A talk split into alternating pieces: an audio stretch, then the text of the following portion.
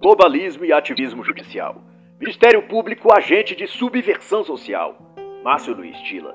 O tema desse livro é o ativismo judicial. Mas o autor vai dirigir sua análise para além do território nacional, escrutando as ações e os efeitos globais de entidades internacionais aliançadas em propósitos com os agentes e instituições da administração pública, promotores de justiça, procuradores da República, juízes, tribunais e toda essa estrutura de poder ideologicamente mantidos pelos metacapitalistas ou players globais, como se convencionou chamar nos anos recentes. O autor é promotor de justiça de Minas Gerais e escritor, e o empenhado estudioso de temas filosóficos e de psicologia social. E a consideração inicial do autor é de que a cultura de um povo é fruto de sua cosmovisão. E mais do que isso, ao longo da história dos povos, essa cosmovisão muda. E essas mudanças, ou passagens da cosmovisão greco-romana para a cristã, ou da medieval para a do racionalismo iluminista, ocorreram como resultados de eventos históricos multifatoriais, porém sem que tivessem sido deliberadamente programadas. Mas o mesmo não ocorreu na mudança de cosmovisão, vai dizer o autor, para a visão moderna e também pós-moderna. De acordo com Márcio Tila, essas foram maliciosamente planejadas. Nas palavras do autor, a cosmovisão do século XX, da qual o século XXI é extensão, foi planejada e deliberada. Obra do esforço de destruição da cultura ocidental, a arte, a política, a filosofia, a religião. Dado isso, a cultura tornou-se caótica, fragmentada, racionalizada e sensualizada, perdida, portanto, e incapaz de se autodeterminar a partir de um centro de valores razoavelmente equilibrados. E para mais além, é da opinião do autor que o Ministério Público composto de procuradores, promotores, juízes e tribunais absorveram toda essa visão e conduta social globalista e hoje atuam como patrocinadores, divulgadores ou os próprios agentes da revolução social sombreada pelo projeto de governo mundial. E até a página 28, Luiz Tila vai elencar algumas das colunas ideológicas do movimento globalista. Num curto resumo, ele explica o que são e o que fazem Rothschild, Rockefeller e as fundações e entidades filantrópicas ou de ativismo ambiental que eles dirigem e patrocinam. Sobre a família Rothschild, por exemplo, o autor vai dizer que se trata de uma dinastia metacapitalista, baseada nos laços familiares e poder financeiro. O propósito hoje já alcançado pelos Rothschild é o controle de todos os bancos centrais do mundo. O patriarca idealizador do projeto de poder da família Rothschild, Meyer Emschad, dizia, antes de falecer, se eu emitir e controlar o dinheiro de uma nação, pouco importa quem edita ou vota as leis. Sobre os Rockefellers, Tila vai destacar que são do ramo de petróleo e pretende criar no mundo um império governado por uma elite de poderosos. Para os Rockefellers, um governo único global e o mundo todo debaixo de uma constituição mundial, de um exército ou de uma polícia global, e todos orientados por um mesmo conjunto de princípios éticos e filosóficos. Esta é a melhor forma de acabar-se com as guerras e divisões que geram fome e desigualdades. Isso na concepção dos Rockefellers. E nesse espectro de considerações, algumas obras podem iluminar ainda mais tanto o tema das famílias Rothschild e Rockefeller, quanto à questão anterior das mudanças de cosmovisão, sobretudo na arte e cultura moderna e pós-moderna, claro.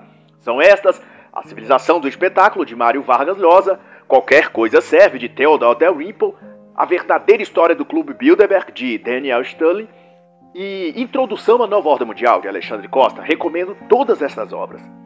E o interessante reflexão do autor será que, estimulados pelo senso comum criado desde o início da Guerra Fria, há uma crença generalizada de que o mundo capitalista e o mundo comunista são inconciliáveis e, portanto, não se coadunam, não se comunicam entre si. Mas para responder essa questão, Márcio Tila vai ponderar a partir da página 24 que capitalistas não são necessariamente liberais. O estilo de fazer negócio dos megacapitalistas, como Rockefeller no petróleo ou os Morgans no setor bancário ou o Kennedy no setor de aço, movimentam as engrenagens da democracia e do mercado financeiro para criar um sistema totalitário que passa pelo controle dos meios de comunicação da política e da própria economia, ipso facto. E a forma como o ajuste entre um e outro é feito consiste em os megacapitalistas financiarem os políticos e também os seus programas de governo. Em contrapartida, os governos asseguram a estes megacapitalistas reservas de mercado e benefícios fiscais, além de serem cercados de medidas legislativas protecionistas. E de acordo com Tila, esse ambiente burocrático é propositalmente feito para encobrir e disfarçar a complexa rede de operações manipulatórias em jogo de poder, que se dá por trás das cortinas. E ele, o autor, vai destacar o fato, hoje consabido, que os mesmos grupos corporativistas do mercado financeiro em Wall Street apoiaram com generosos recursos tanto a Revolução Bolshevik quanto os que atuavam pelo capitalismo e livre mercado do outro lado. E Olavo de Carvalho define isso com o termo império do capitalista fascismo. No capítulo 2, então, ao tratar sobre subversão, o autor vai explicar que comunistas e megacapitalistas são aliados. Desenvolvem estratégias diferentes, porém cooperativas entre si, na arte da guerra da subversão cultural. E nessa guerra de subversão cultural, contra a sociedade, quatro etapas são requeridas a desmoralização, a desestabilização, a crise e a normalização.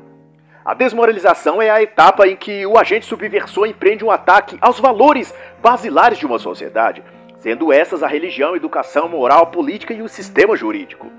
A estratégia é simples e fácil de ser detectada, porém, como as pessoas estão domesticadas psicologicamente por anos de doutrinação pelos meios de comunicação, por mais que os meios subversivos sejam claros e evidentes, elas não percebem que estão sendo alvo desse método subversivo.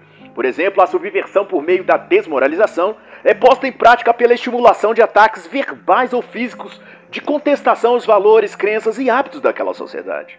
No campo religioso é contestado os princípios da religião predominante, por exemplo. No Brasil, o cristianismo com destaque para o catolicismo. Agentes de subversão são então infiltrados na paróquia, seminários e a partir de dentro estimulam uma série de questionamentos que visa pôr em xeque aqueles elementos teológicos ou filosóficos que estruturam há anos a fé e crença daquela religião. No caso da fé católica, passa a ser questionado a questão do celibato. Por que padres não podem se casar? Isso é opressivo, é ultrapassado, vão dizer os subversivos. Por que só homens podem ser ordenados padres? Por que Deus é chamado de pai e não de mãe? Por que não se pode celebrar um casamento homossexual, por exemplo? etc, etc, etc. Essas indagações são propositalmente introduzidas no seio religioso da comunidade para provocar desordens de visões. E o que parece à primeira vista dúvidas naturais são, na verdade, sementes subversivas plantadas para desestruturar aquela fé e aqueles valores religiosos. Se na sociedade a qual querem subverter a religião predominante for o budismo ou o hinduísmo, serão estas que terão seus principais dogmas questionados. É por isso que, ao vermos coisas como aborto, eutanásia ou casamento homossexual sendo debatida em alguns casos até defendidos por clérigos e representantes da igreja, não pense você que se trata de um debate sério tentando esclarecer e achar respostas. Trata-se, na verdade, de uma semente do mal sendo regada e cuidada para gerar frutos subversivos e destruir a base religiosa daquela religião e da sociedade, por consequência.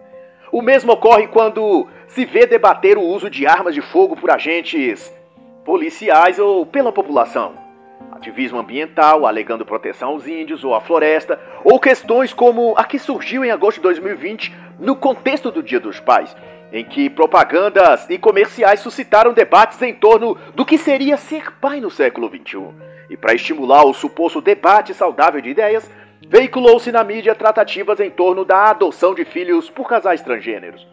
Uma certa trans famosa aí no Brasil foi nessa ocasião coroada pela mídia como pai do ano, por haver junto à sua companheira adotado um filho.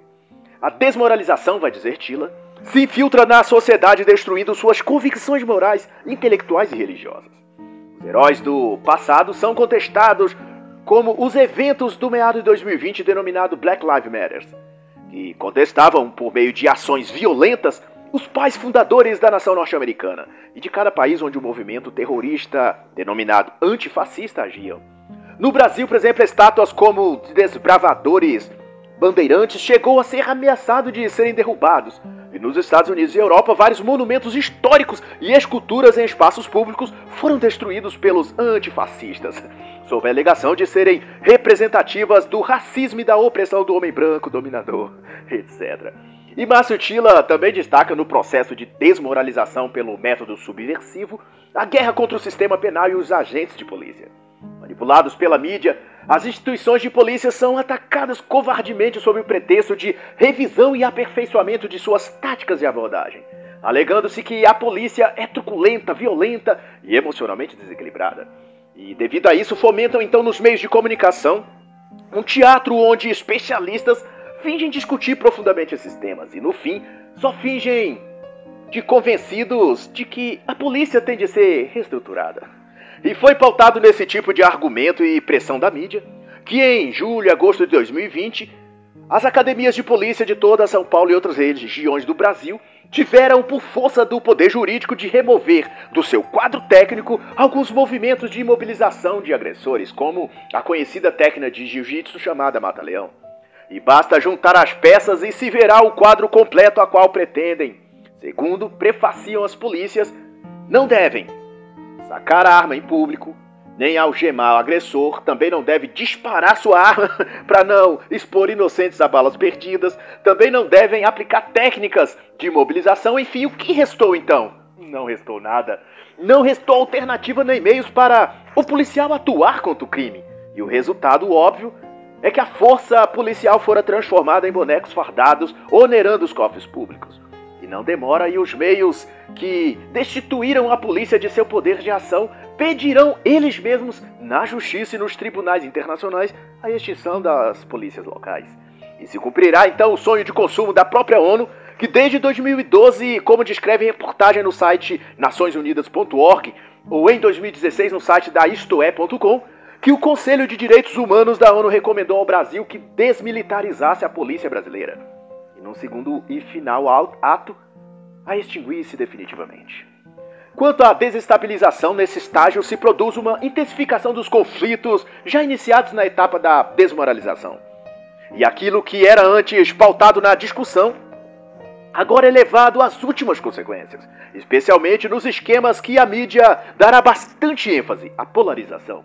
O próprio termo será exaustivamente explorado pelos meios de comunicação que jogará um grupo contra o outro, brancos contra negros, gays versus héteros, homens versus mulheres, pais contra filhos, tudo para manobrar a sociedade e mantê-la reféns do antagonismo sem fim. É nesse estágio que se reivindica por meios judiciais a inclusão representativa dos mais variados grupos e surge, com todo ar de legítima causa política, humana e também social, os pedidos via judiciação de cotas para trans na política, cotas para egressos do sistema penitenciário em empresas públicas e privadas, banheiros trans nas escolas, cotas para mulheres ou mães solteiras em concursos públicos. Tudo não passa de um ataque desestabilizador para não permitir que a sociedade tenha paz.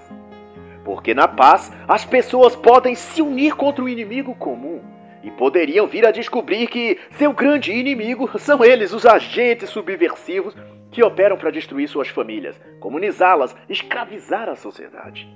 O globalismo, o comunismo, o progressismo, o positivismo ou qualquer outro nome que se queira chamar, mas que são no fundo a mesma coisa: morte e destruição. Quanto à crise, por conseguinte, esse método subversivo tem a função quase que exclusiva de elaborar um clima de caos, especificamente entre os poderes institucionais ela não visa o microorganismo social, mas o macropoder, o legislativo, o executivo e o judiciário. E nessa fase a subversão é pautada por meio da instauração de uma aguda e crescente crise entre a presidência da República, o Congresso e a Suprema Corte. No caso do Brasil, claro, onde existe a tripartição do poder. Com isso, o ambiente político mergulha no caos. E o caos político gera um caos social. O caos social traz insegurança jurídica. E todos esses juntos mergulham o país numa crise econômica e falta de representatividade.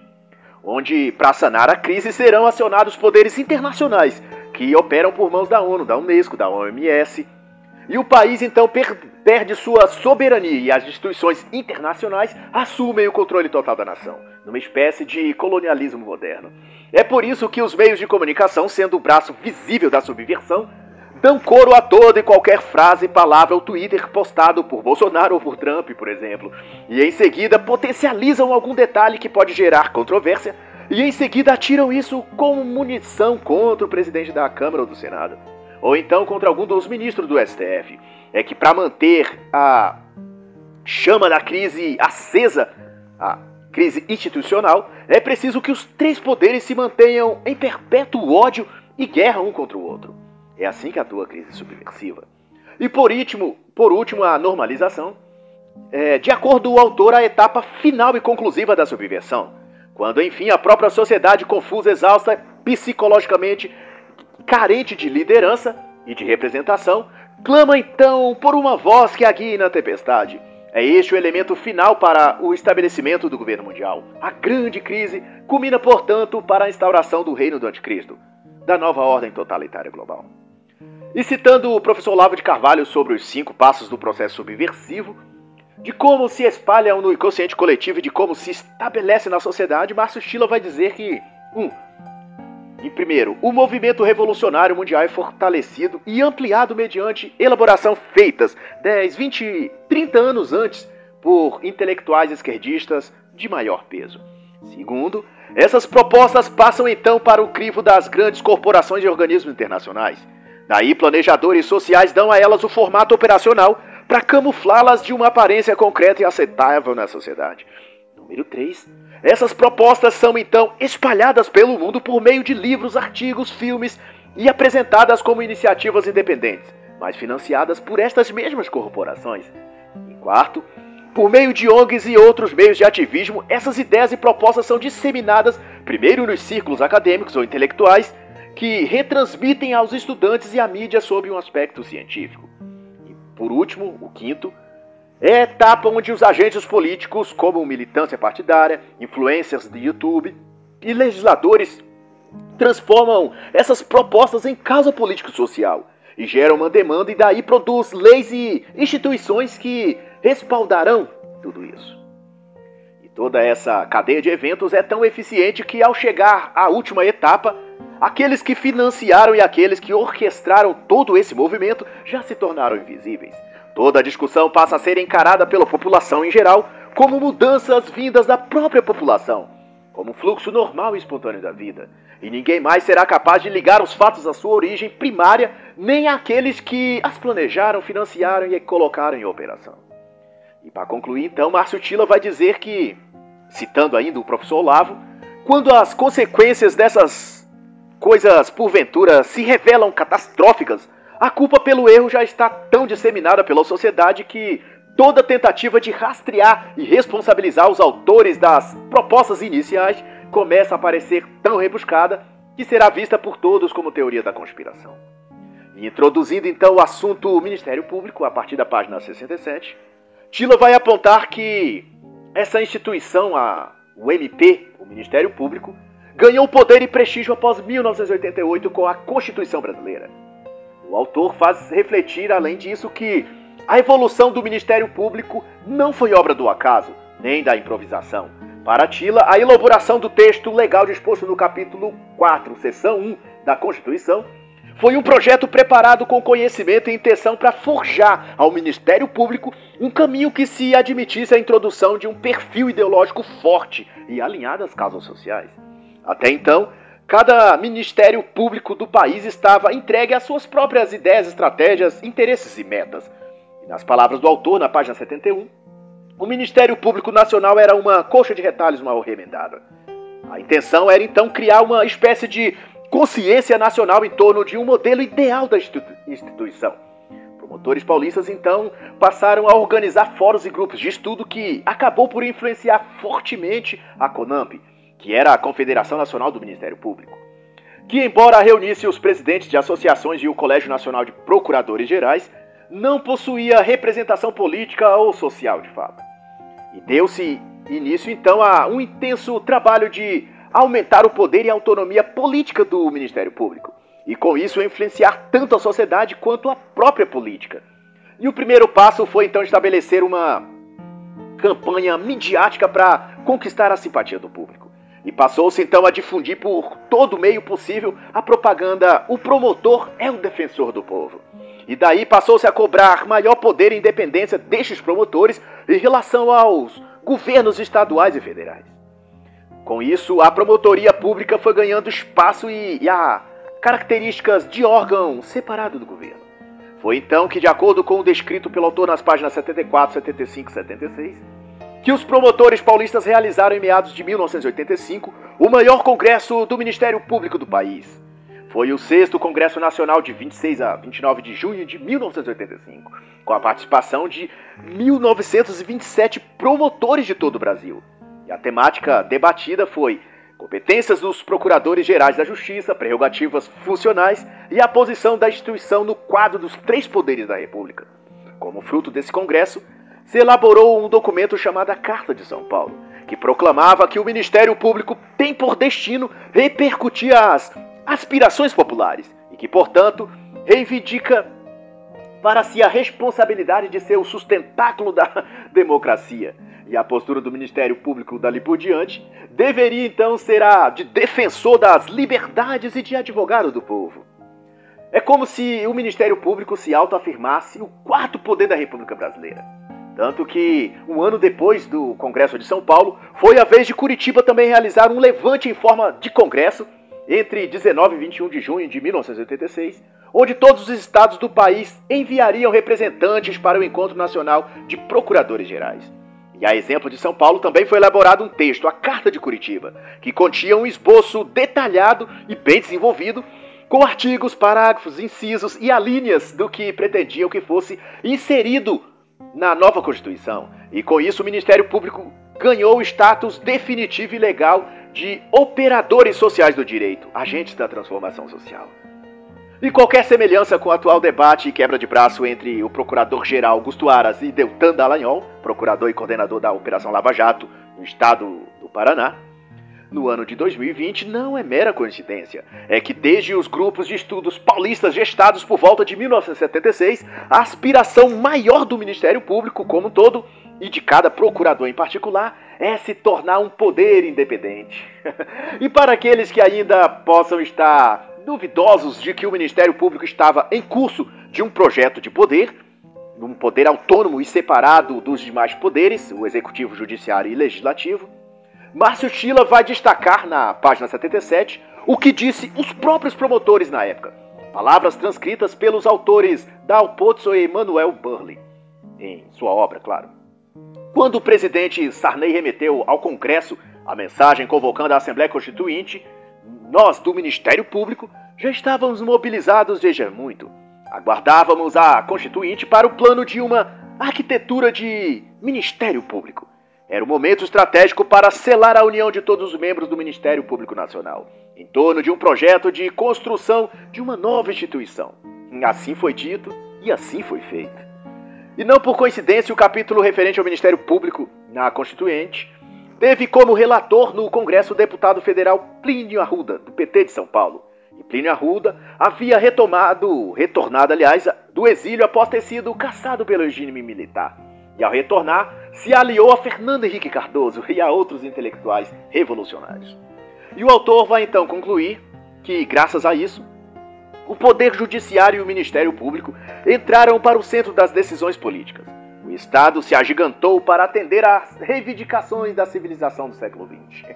E vai continuar a dizer, dizendo que, mas assim como o Leviatã da obra de Hobbes, ele protege primeiro, para depois devorar. E no capítulo seguinte, o pós-Constituição, o autor vai refletir que, com a Constituição aprovada nos moldes da Carta de São Paulo e da Carta de Curitiba, o Ministério Público foi erigido a elemento determinante da democracia socialista. Isso quer dizer que o Ministério Público deixava de ser um agente encarregado de funções estatais para se transformar em guardião das garantias sociais.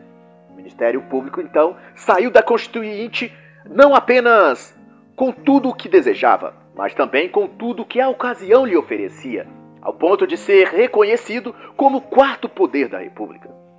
E alinhados com políticos de esquerda, o Ministério Público conquistou então a simpatia e adesão da maioria dos parlamentares.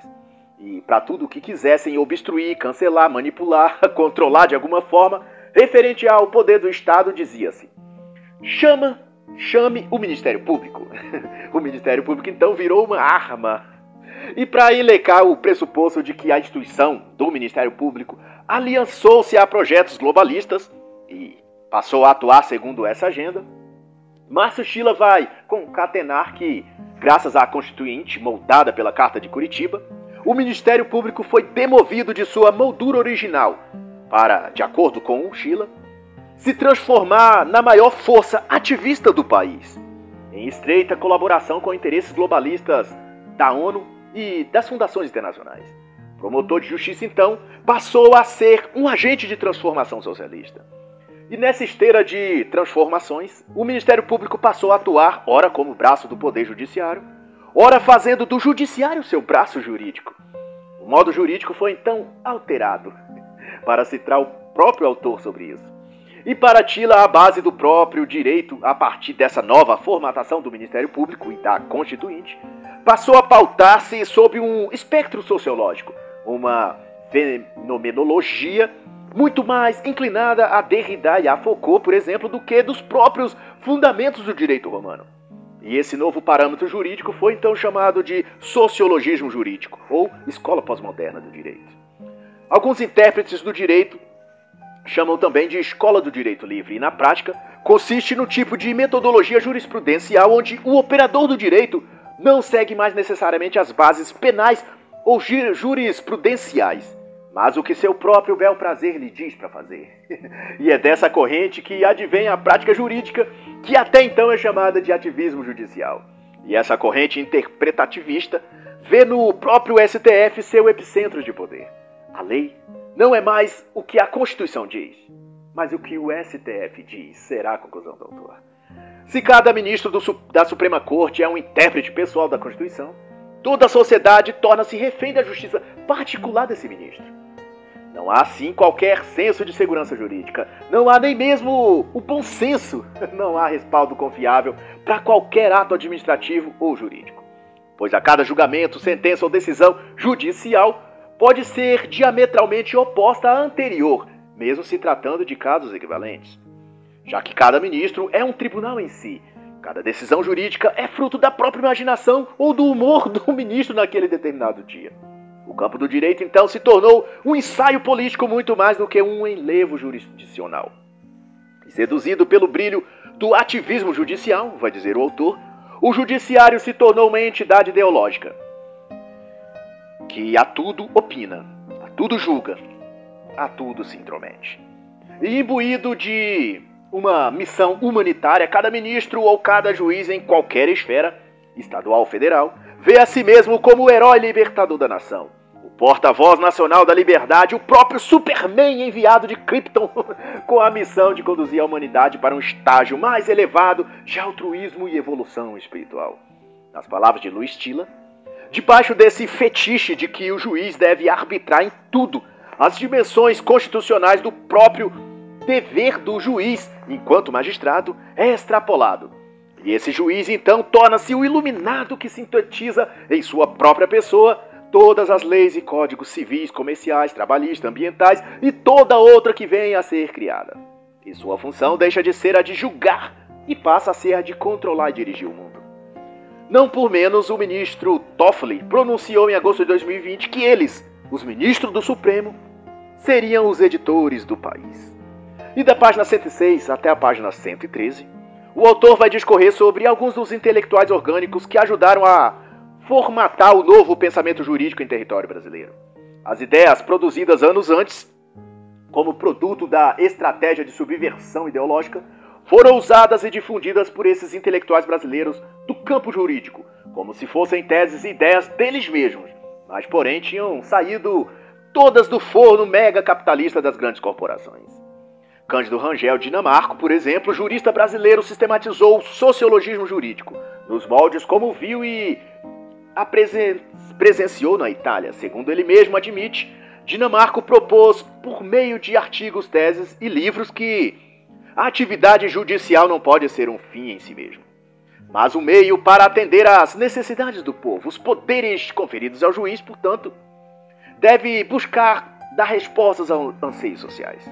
E essa concepção do trabalho do judiciário introduziu na atividade judicial o que hoje chamamos de ativismo judicial, que tratou-se num primeiro momento da penetração do poder jurídico na esfera política. E como principal influenciador de Dinamarco, destacou-se o autor italiano Ferrajoli, conhecido por negar a legitimidade do sistema penal e considerado então o pai do garantismo penal. Destaca nas obras e palestras de Dinamarca o uso reiterado dos termos democracia social e socialismo democrático. Outro nome de destaque no processo subversivo da magistratura foi o do jurista Alípio Silveira. Este buscou nos Estados Unidos e na Europa as principais teses do sociologismo jurídico, em franca ascensão na época, na década de 1960. Silveira criticava com grande fervor o modelo industrial americano e também chamava clamava, aliás, por uma atuação social do poder jurídico.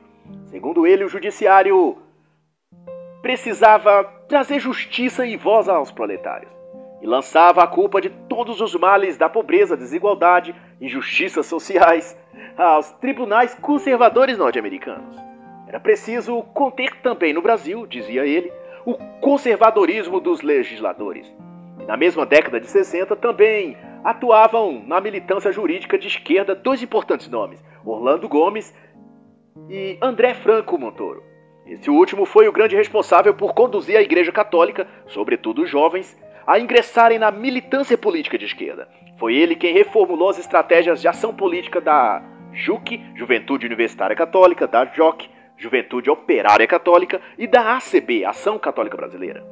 E Montoro chegou a ser ministro do Trabalho e Previdência Social no governo de João Goulart de acordo com Márcio Tila, foram as ideias e proposições destes homens, Dinamarco, Alípio Silveira, Orlando Gomes e Franco Montoro, que moldaram o quadro ideológico no qual o Ministério Público construiu sua pauta, a qual culminou na Constituição de 1988. E tudo isso era adornado por alegações e defesas apaixonadas pela causa marxista.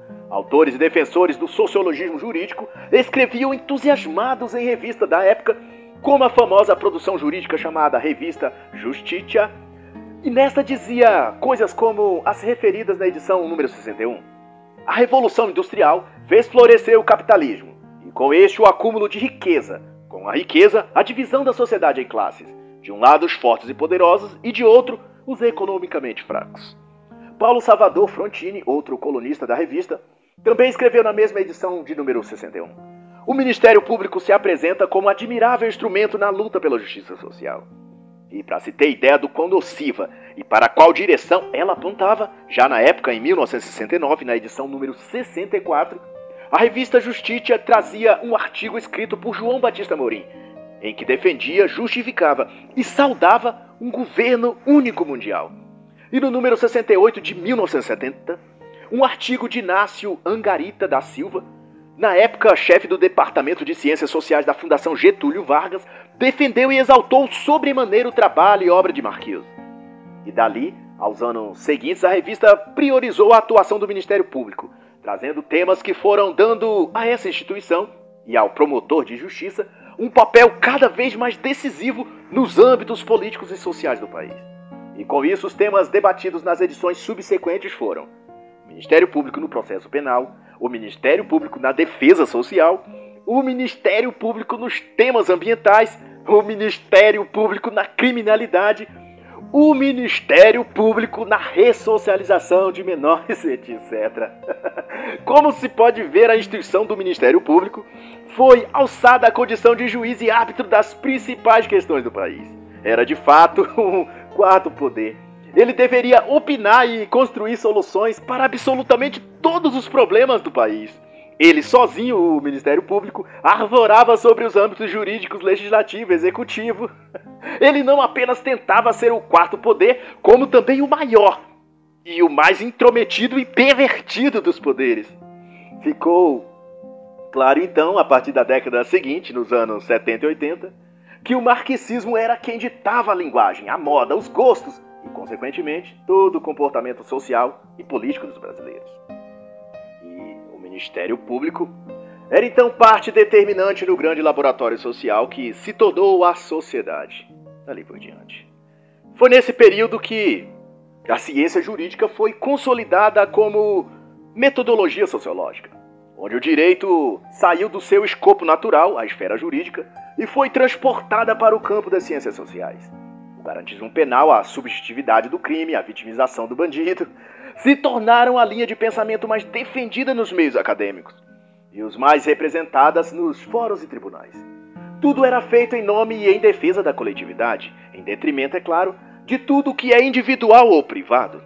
Abortos, de drogas, liberação sexual passaram a ser os assuntos da revista Justiça, que a esse tempo dava aos temas sociais e culturais um aspecto jurídico, apenas para disfarçar sua grande meta e razão de ser, que era de fazer propaganda ao marxismo e a causa revolucionária.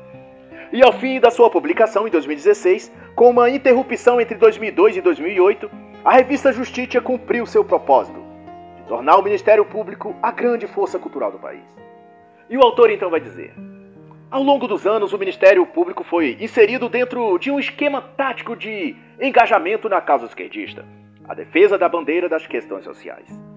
O Ministério Público, vai dizer Tila, transformou-se no mais eficiente elemento do ativismo judicial e, em nome da democracia, vai continuar a dizer, avança regendo a vida nacional desde o cotidiano das pessoas até as atividades do governo.